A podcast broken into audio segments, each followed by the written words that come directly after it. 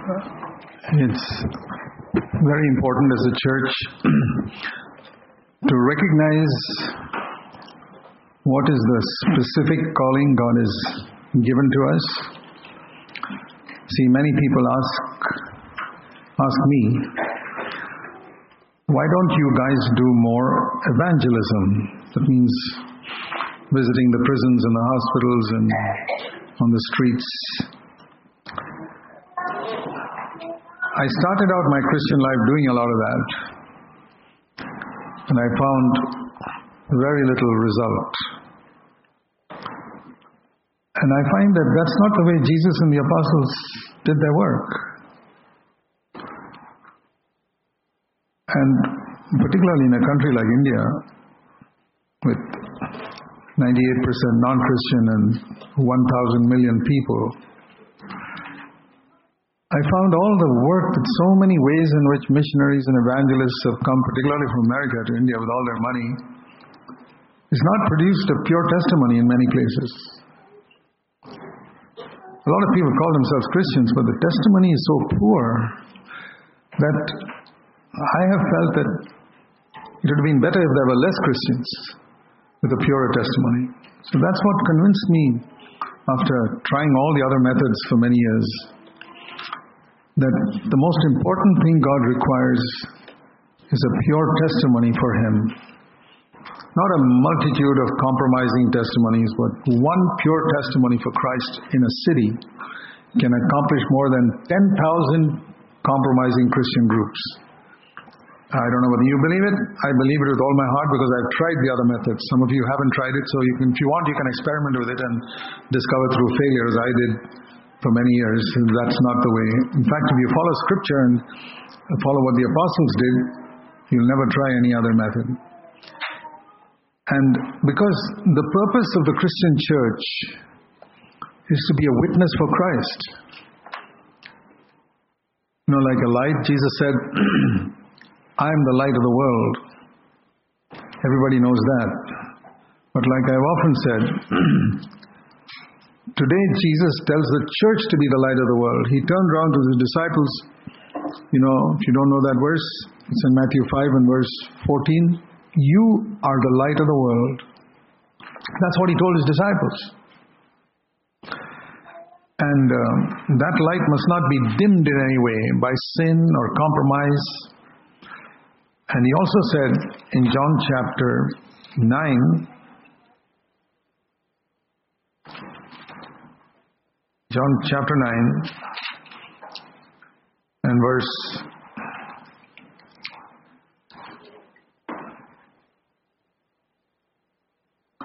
four as um, sorry verse five. While i'm in the world i'm the light of the world. Very important to see that. So don't contradict the words of jesus and say he's the light of the world today. He is not and i would say people may call that blasphemy but i say a lot of things that upset people because they don't know the bible i said do you believe those words of jesus that he was the light of the world only while I was in the world? I believe it. That's why I say that.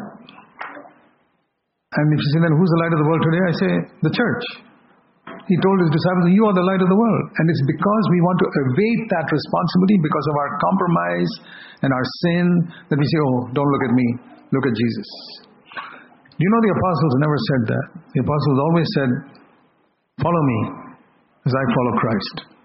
And every true servant of God must be able to say, Follow me as I follow Christ. If he cannot say that, I would say he should never get up into a pulpit and preach. He should keep his mouth shut and sit down in the congregation and listen. What's he going to say? Otherwise, he should say, Don't follow me. I fight with my wife at home and I do a lot of unrighteous things. But look at Jesus. He's the light of the world. Absolute rubbish. That's not Christianity. That sounds very humble, but it's a fake humility. Paul was very clear. I want to show you two examples. I'm saying that because I believe there's a, such a lot of compromise in Christendom in this area, and I've spent 45 years fighting that compromise, and I'll continue till the Lord comes. 1 Corinthians 11, verse 1. be imitators or be followers of me just as I am of Christ. He's not saying he's the ultimate leader. He says, I'm following Christ and you can follow me. It's like climbing up a mountain where Jesus has reached the top of perfection. And uh, if there's snow, you can see his footsteps. And Paul sees the footsteps and says, I'm following him. I'm ahead of some of you guys.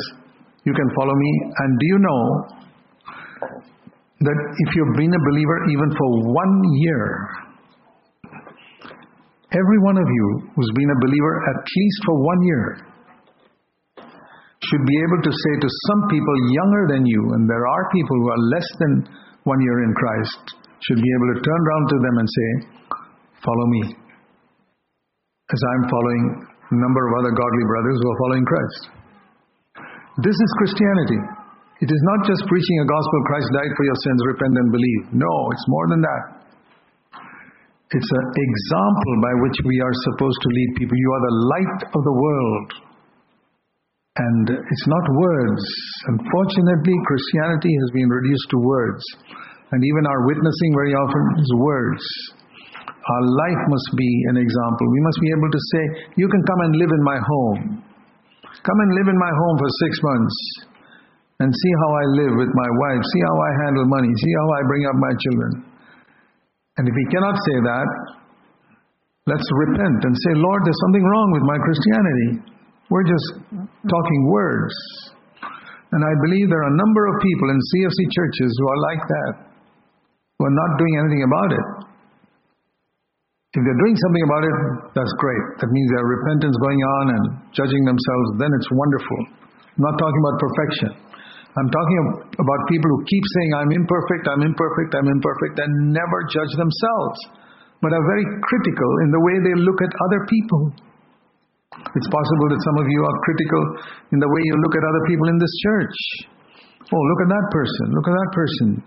And you're implying that you are better than them. Or look at that person's children, and look at my children. Aha.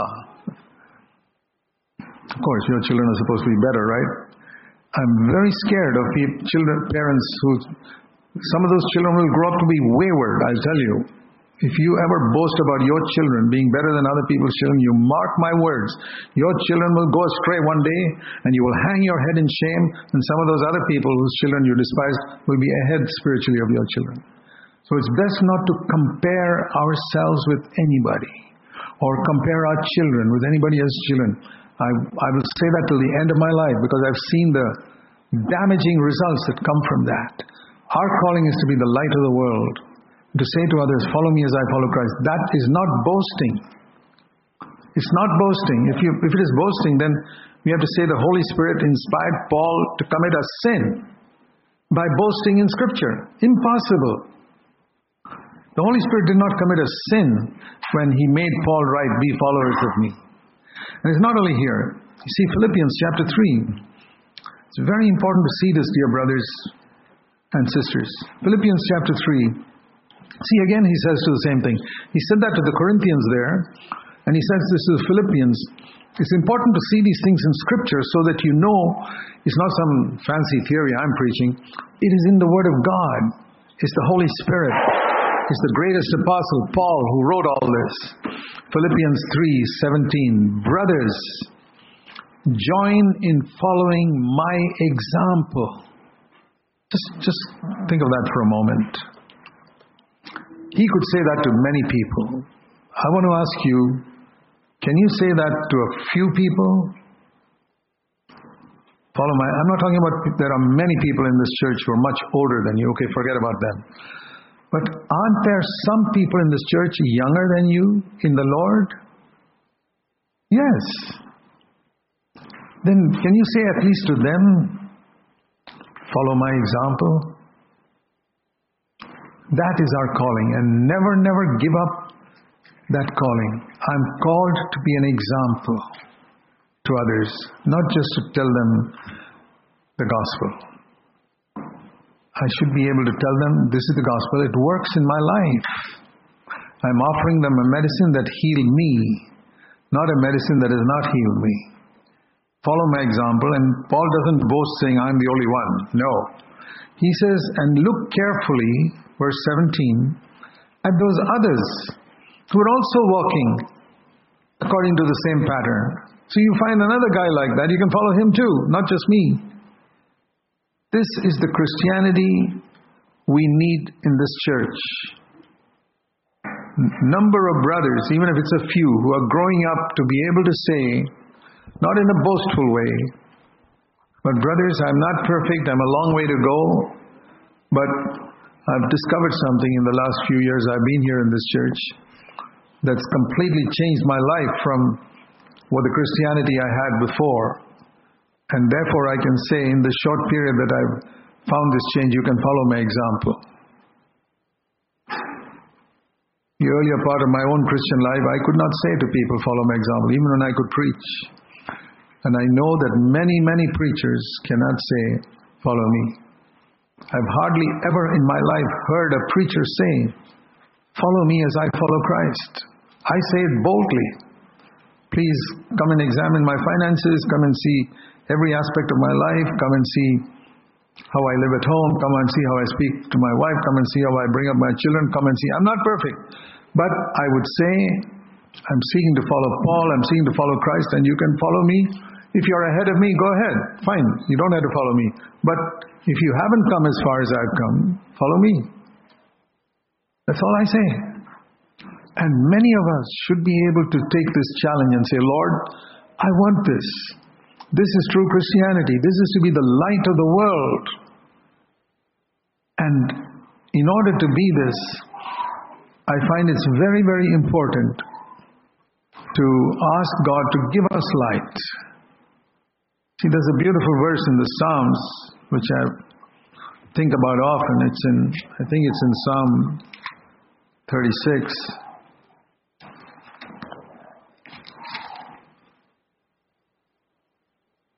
Yeah, Psalm 36 and verse 9.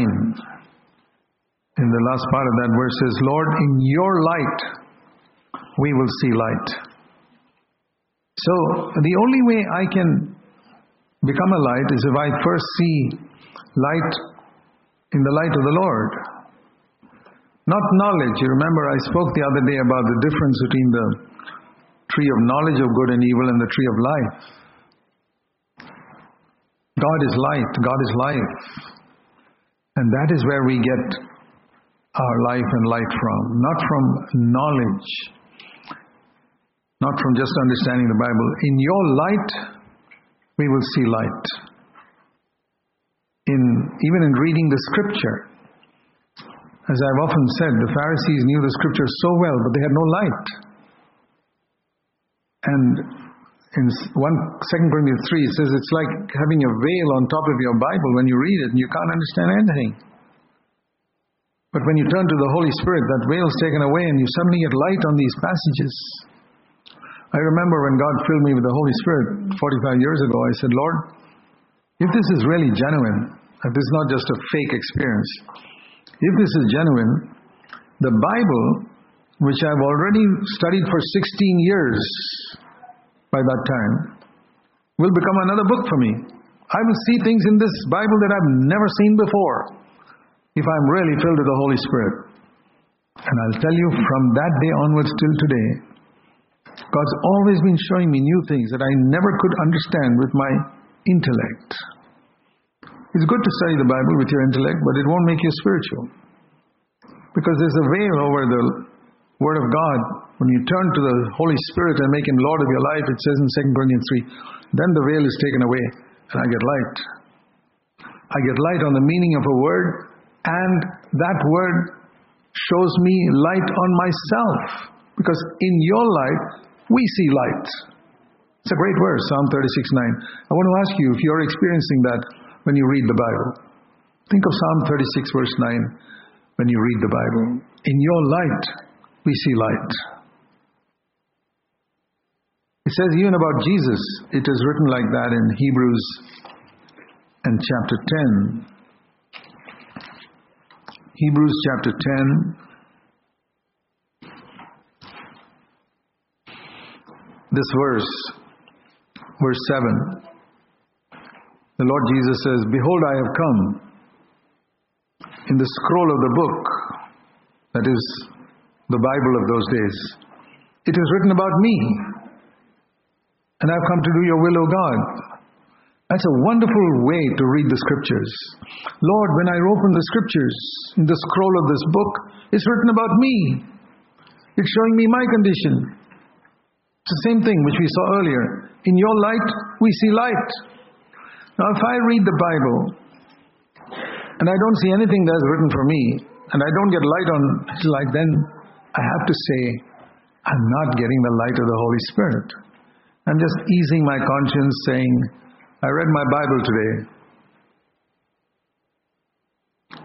You might as well not have read it. It must be like this, at least from now on, dear brothers, let me encourage you. Say, Lord, in your light I must see light. And I'll tell you, it is not a question of how long you spend in it. There are times you can get light on it in one minute of reading the Bible, believe me. It all depends on your heart attitude. And there are other times when you can read and read and read, and all you got is a lot of knowledge. And if you're not getting light, as when you in God's light, you're not getting light, means you're not in God's light. In God's light, we'll always get light. And I want to encourage you to revolutionize your Bible reading so that it becomes light for you and not just information. Because that's what will change your life. And thereby you can be a blessing in this church, even if you're not actively participating in Sunday school or teaching or sharing or anything.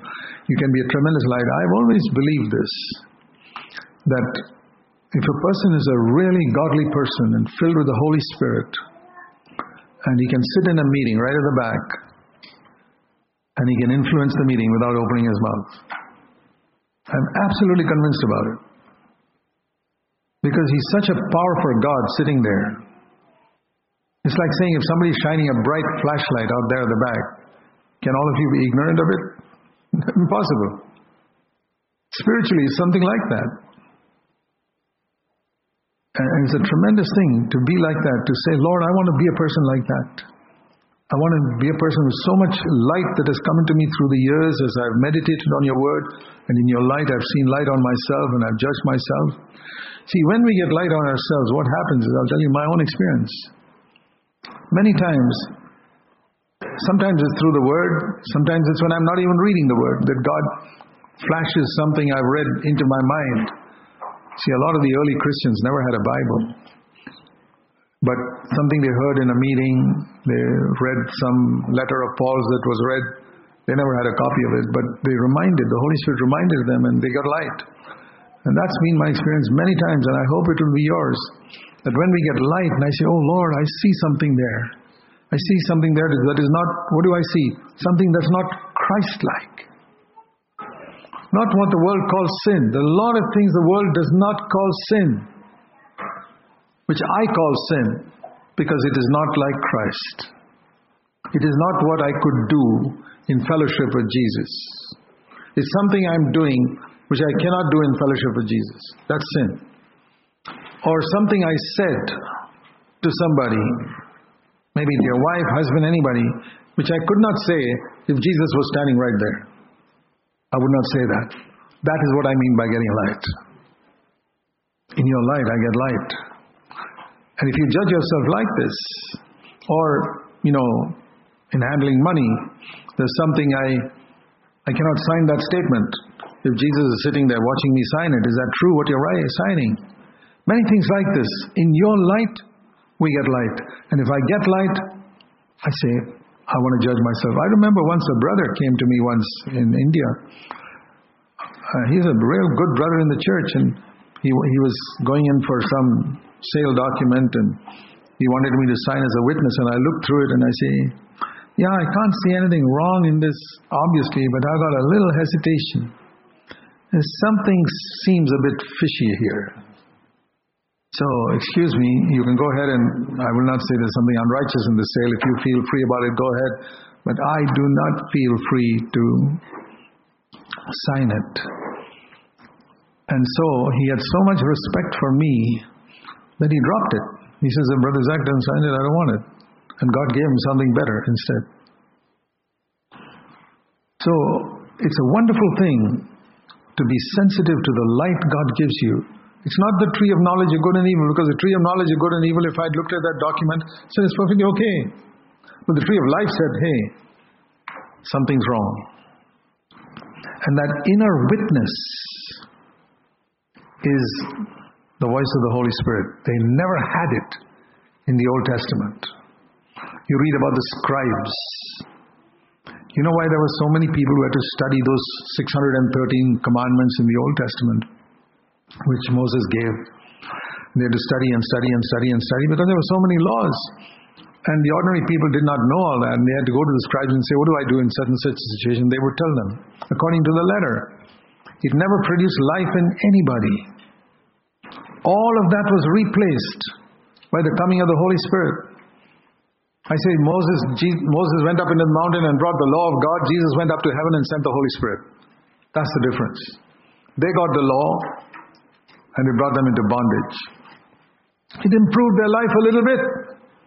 And I'll tell you, you can read, you can hear the messages in the church just like Moses' law and it improved the life of the Israelites so that the Israelites were the most upright people in the whole world. But they didn't have the life of God. And you can hear the teaching in the church, and your life can be better than the life of almost all the other Christians, and you may not have the life of God just the same. You're just a good Israelite. You've got to be really careful about this. We come here to receive the life of God. I want to repeat to you the tree of life is what we have to sit under before. And you know the reason why people don't come to the tree of life.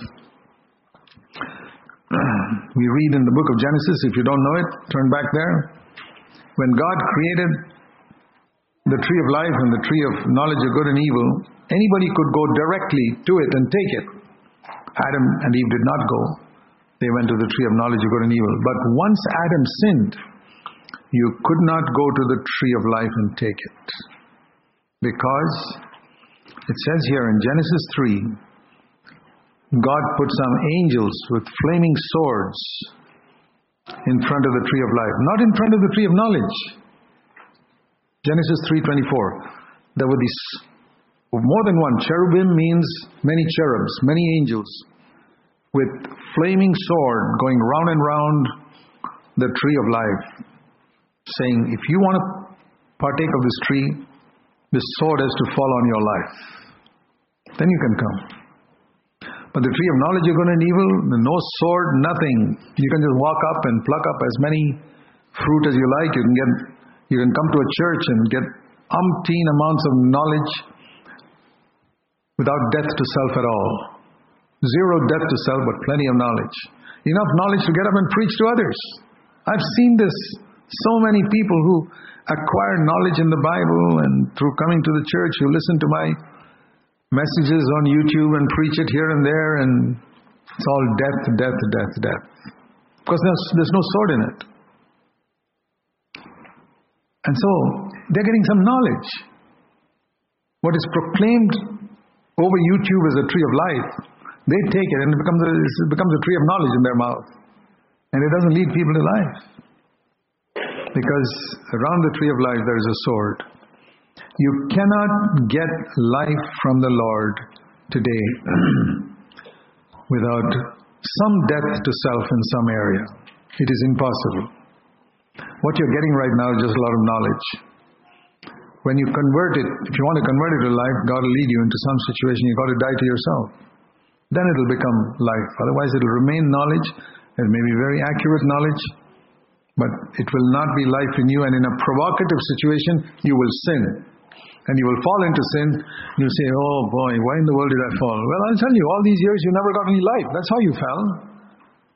It's not that you suddenly fell at that moment. No. All these years you were just accumulating knowledge and suddenly you fell. You were weak all along. I want to save you from that calamity. I don't want any of you to wake up at the judgment seat of Christ and discover that all you accumulated in the years in NCCF was knowledge. Dear brothers and sisters, beware of that. Say, Lord, at any cost, I want life. I want a life that transforms my life. I want a life that transforms my home. transforms my relationship at home and transforms my relationship with all other people. I don't care how many people are offended with my life. I discovered one thing that the more I began to follow the Lord, the more people got offended with me. There's a reproach connected with following Christ, I'll tell you that. Because the world has rejected Christ, and the world in which we live, even the Christian world, has rejected, rejected Christ, and I'll tell you the clearest proof of it is the tremendous pursuit of money in Christendom today. Right down from the pastors and the bishops and preachers, that terrific pursuit of money shows that they're drifting away from God. In the olden days, before I had clear light on this, I used to say, Satan is here and God is here. And we had to decide which way we want to go. If we want to get closer to God, we're going to move away from Satan. Everybody understands that. Today I say, money is here and God is here, and you know which way you're moving. I don't. I know which way I'm moving. I don't know which way you're moving, but you know very clearly. It's not because you earn money, more money that you drift away from God. No. You can be the richest person in the world and love God with all your heart. But you can be a very poor person and love money, and you don't love God at all. It's got nothing to do with your salary. It's got nothing to do with your bank account. It's got to do with what you love, what you pursue, and whom you serve. Money is here, God is here. Let me repeat that verse for the benefit of those who don't know. Luke chapter 16. Luke 16 and verse 13. Two masters. Only two masters. And it's not God and the devil.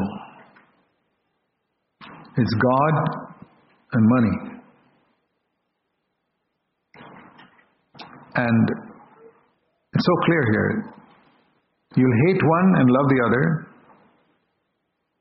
or you'll be devoted to one and despise the other. So somebody asked me once, what does it mean to hate money? I said, sure. Jesus used that word in relation to your parents as well. He used that verse in relation to your wife and children. Just two chapters earlier, if you turn to Luke 14, and verse 26. There also he used the word hate, just the previous page. Luke 14 26. Hate your father, hate your mother, hate your wife, hate your children, hate your brothers, hate your sisters, hate your own life, hate money. It's all in the same list. Then we understand it.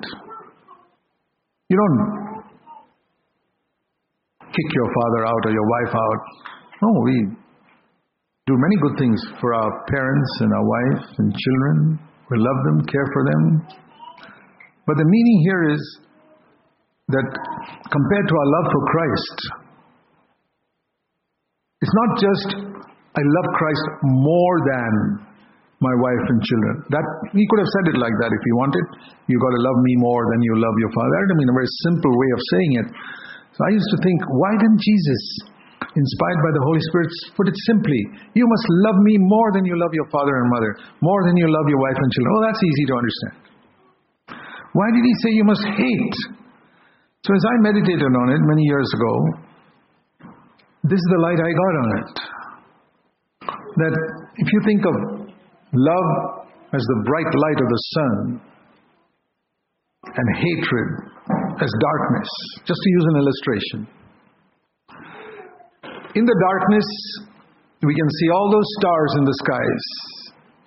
And they are very bright. If you go near those stars, they are very bright. I see them as my love for my father, my love for my mother, my love for my wife, my love for my children. They're all stars and they got, they're not darkness, they're light. Light means love. I love my wife, love my children, love my parents. I love my brothers, I love my sisters. But the moment the sun shines in the morning at noonday, I look around and I can't even see these stars. Have they disappeared? Has my love for my parents and my wife and children disappeared? No. But it's faded away into insignificance compared to love for Christ. That is the meaning of this verse. That's the best illustration I could ever find of it. I find that I understand the Bible much better when I try to find an illustration. In the same way with money, money is like a star, very useful, and uh, it's not dark, it's a light, something very useful in the world. And we all need to earn it to live, to take care of our family. But then the sun comes up and I'm not even taken up to the stars. That's what happens. It's there. I still work hard and earn money and maybe I get the increase in my salary and get a better job and all that is excellent. But in the daylight is the sun that shines brightest. I'm more conscious of the sun, not even conscious of the stars. If you can understand that illustration, you'll understand what it means to hate father, to hate mother, to hate wife, to hate children, to hate your brothers, to hate your sisters, even to hate your brothers and sisters in the church, and to hate money. It's all in the same category. That's the word Jesus used. And all these things come through looking at Jesus' example. That's why the whole secret of the Christian life is looking away from everything else unto Jesus, the author and finisher of our faith. Let us run this race looking unto Jesus. That's why I have spent my life preaching that our entire life must be a study of the life of Jesus Christ, not a study of the Bible. Yes, there is light in the Bible, but only if I see Christ here.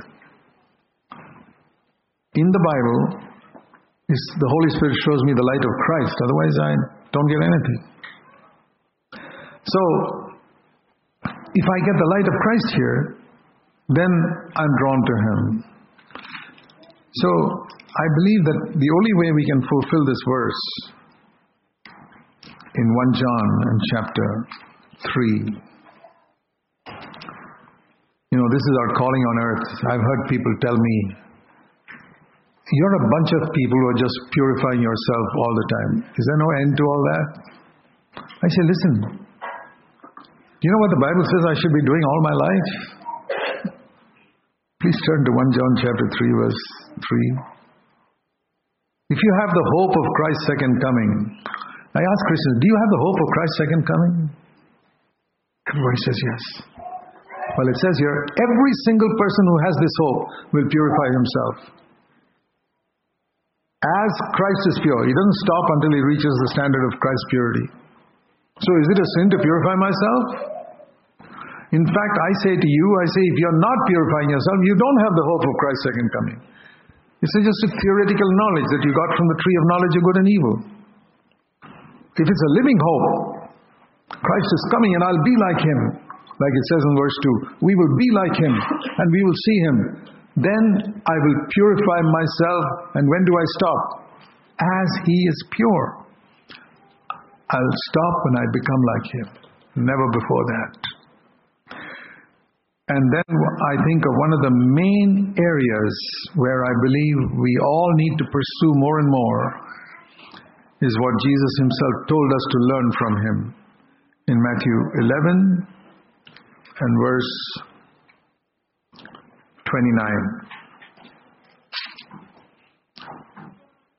Learn from me,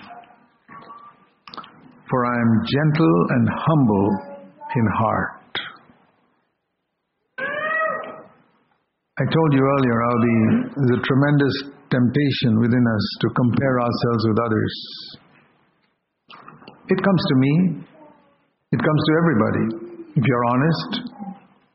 Without even knowing, sometimes you're very subtly compare your, comparing yourself with someone else, or comparing your church with some other church, or comparing your children with somebody else's children, and looking down and ah, they're like this. And of course, I'm not like this.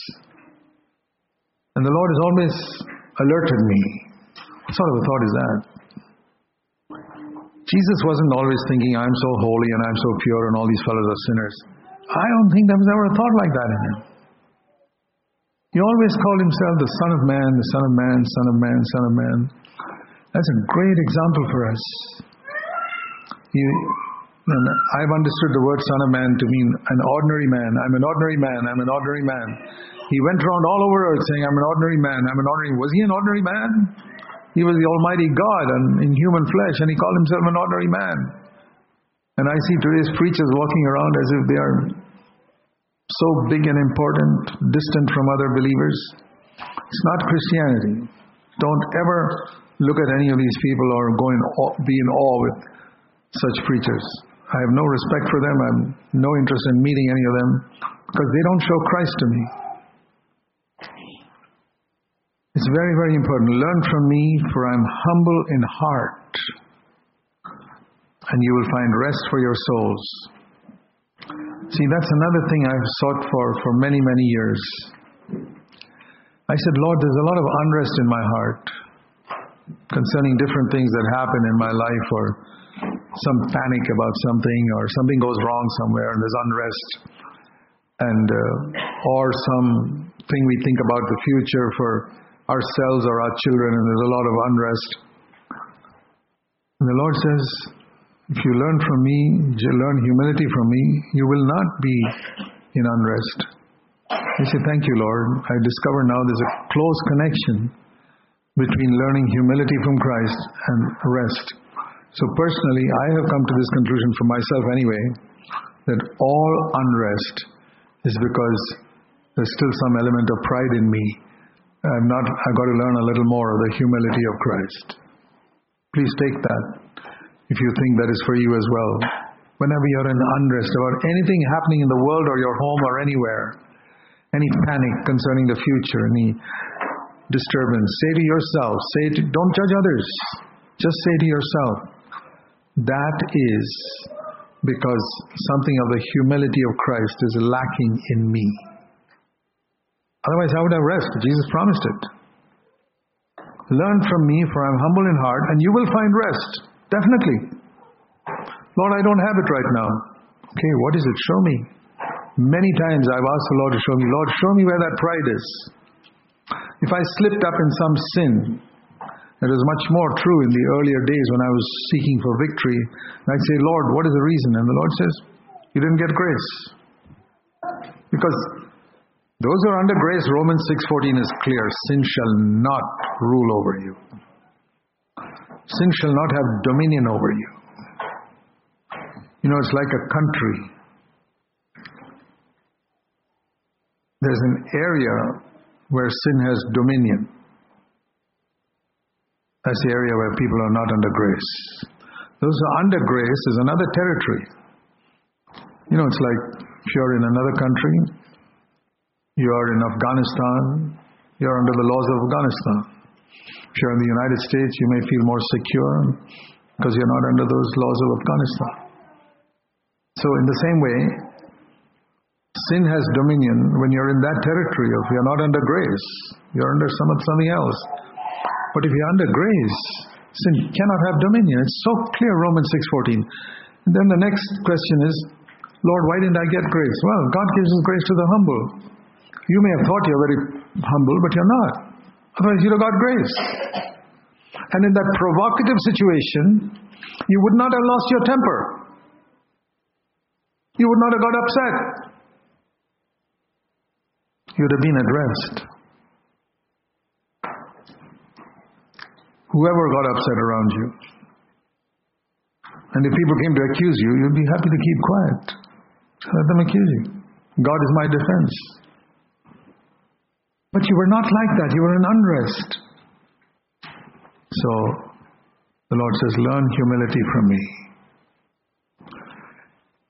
And I have come back to that verse again and again and again through the years and said, Lord, I want to learn it. I want to learn it. I'll never cease learning it because I've not yet become as humble as Jesus Christ. That's my goal. Those who have ears to hear, I will encourage you to pursue that goal. It will completely change your life. I guarantee your life will come to more and more rest. I'm telling you from my own testimony. All the unrest and panic in my heart went away. I've come more and more to rest in my heart because I say, Lord, your word is true. If I learn humility from you, there will be rest in my soul, no matter if there's turmoil around me. It's just like Jesus was asleep in the boat when there was a storm raging around him. It didn't disturb him. And I say, Lord, I want to be like that. And I believe that the world in which we live is going to be more and more like that. See what Jesus said in Luke's Gospel.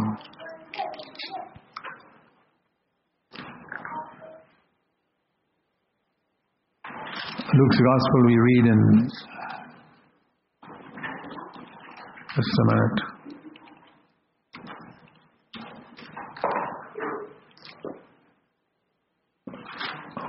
Chapter 21.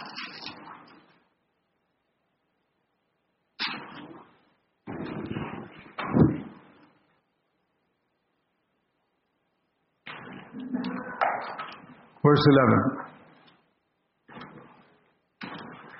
There will be great earthquakes in various places, plagues and famines, and there'll be terrors and great signs from heaven. And then it speaks about persecution there. And then it goes on to say that people will be in a panic, verse 626. Men fainting from fear, unrest, because of the expectation of what's going to happen in the world. And I think when you read the news and everything else going on, it's moving in that direction. It's a prelude to verse 27 to seeing the Son of Man coming in a cloud. Now, when these things, not when these things take place, that they haven't taken place, when these things begin, that means you see the beginning of this unrest in the world, straighten up and lift up your heads because your redemption is drawing near. Lord, let me learn humility from you more and more in these days. See, pride is a characteristic of Satan. There are certain things that we read in the Bible about Satan. The first thing is that he got proud in his heart. And that's where pride begins. Let me show you that verse in Ezekiel 28. If you already know it, well and good, for the benefit of those who don't know it, Ezekiel 28. Before he became Satan, he was an angel, verse 12, last part, full of wisdom, perfect in beauty. Ezekiel 28, verse 14, he was the anointed cherub. He was the head of all the angels. Placed by God, I placed you, God says, on the holy mountain of God. And you were blameless, a perfect angel, verse 15, until unrighteousness was found in you. And what was that unrighteousness? It was not adultery or murder or telling lies. Just one little thing. Verse 17 Your heart was lifted up because of your beauty and your wisdom and your splendor. There were three things that made Satan puffed up in his heart. He was the most good looking of all people, and he was the cleverest, and he had the highest position.